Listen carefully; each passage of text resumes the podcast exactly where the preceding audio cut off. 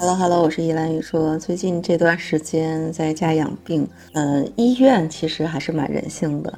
在出院术后康复里边，居然告诉病人说要经常听听音乐，然后再追追剧什么之类的。好像突然之间刷到一个综艺节目叫《再见爱人三》，其实也是为了想和这个闺蜜聊一聊家庭生活，找一些资料。不过看完了这个真人秀啊，这个。婚恋观察的综艺节目之后，还是有一点点感触的。嗯，其实主要在这三对儿里边，我只认识一个，呃，傅首尔，因为他确实是《奇葩说》里边走出来的这样一个明星。剩下的请的这个两对夫妇、模特和这个呃美妆博主，我我之前都不知道，但是确实这。三对夫妻啊，在一起待的时间都超过了十年，呃，相处的时间也不短。但是整个的真人秀里边看到的，呃，电视镜头面前呈现的都是相对复杂的这种婚姻的问题。简而言之，在整个的这个真人秀的这个观察里边，你还是可以看到。在亲密关系当中的挣扎和无奈，其实这些问题和困境是我们每个人生活当中的一种投射。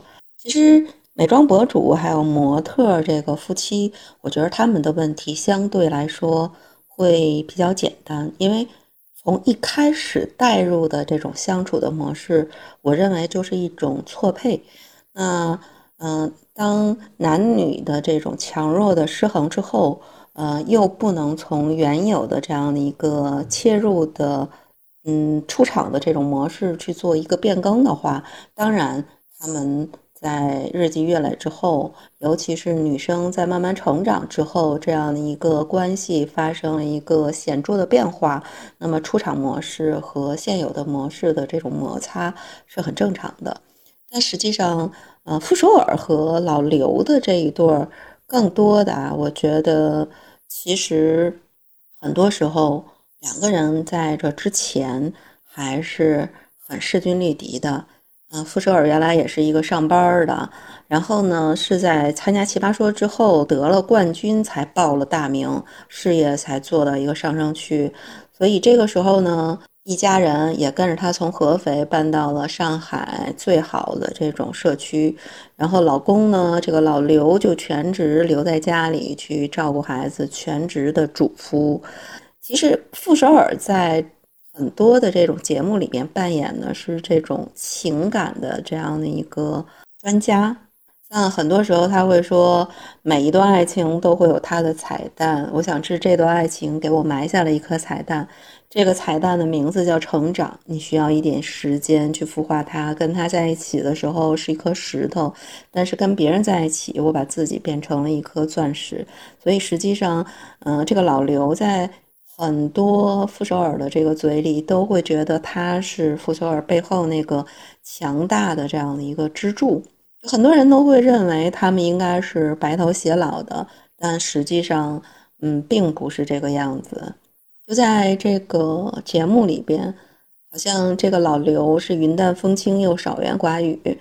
他第一次袒露心扉是在听到另外一对夫妻这个老公的遭遇之后，产生了同病相怜的这样的一个感受。他说他也跟这个老纪一样搬到上海，然后就变得越来越封闭。妻子在外边呢，所向披靡，顺利的融入到新的环境，他没有目标。也没有社交，这跟以前在合肥的生活是截然不同的。那个时候，两个人都是上班族，共同的目标就是攒钱买房子，而且当时还比较弱小的妻子对他的情感的需求也很强烈。但是现在，妻子一个人就足以支撑起一片天，所以离婚是老刘提的。他觉得妻子已经足够强大了，自己在这段关系里边不再被需要。傅首尔呢也表现出来了一种无力感，就觉得两个人感情里边、婚姻里边还是有感情的，但是没有了爱情。其实我觉得啊，在整个的婚姻失衡，很多人其实忘记了婚姻其实是需要婚姻的双方不断的用心的经营，从开始到终结。很多时候从开始慢慢的用心经营，就变成了。嗯，你认为理所当然的现在，所以用心经营真的是要延续非常非常长的时间。你看傅首尔就曾经问啊，她的丈夫介不介意把她当成段子在说？那老老公呢就会觉得说，你要是需要的话，一切都无所谓。所以其实傅首尔有的时候听到这个话，表现的其实是有些不太开心的。他其实是想要老刘跟他去辩论，然后他去反抗反驳，但是这个老刘太好脾气了。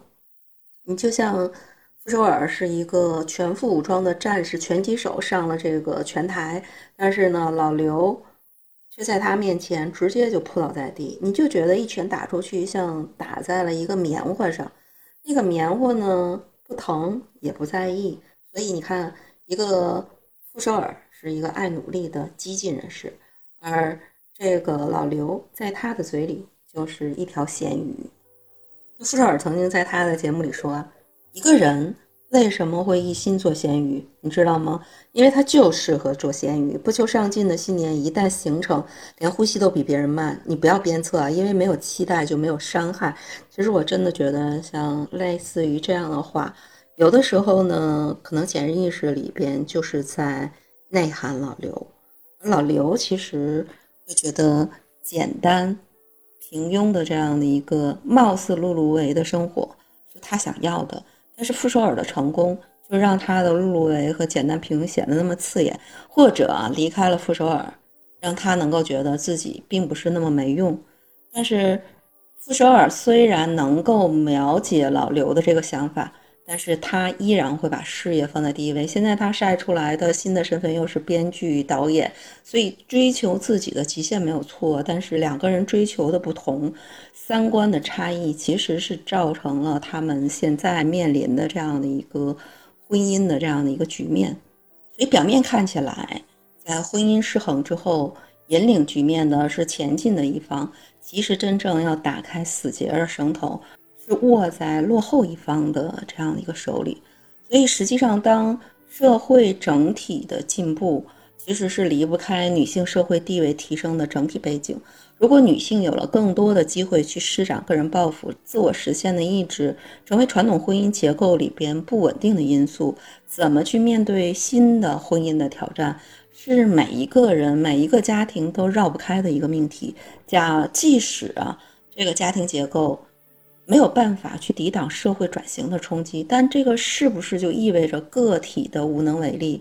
在婚姻当中，离婚的这个选择恐怕并不是一个最优解，因为不管时代怎么去变化，人性的底色是不变的，人对感情的需求没有被抛弃，人也没有办法彻底放下对亲密关系的期待，所以其实看这样的一个综艺节目，更多的是在。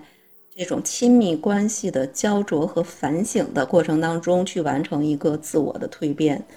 当然，每一个人的这样的一个收获有多少，其实，嗯，是需要每一个人反思和成长的这样的一个力度的。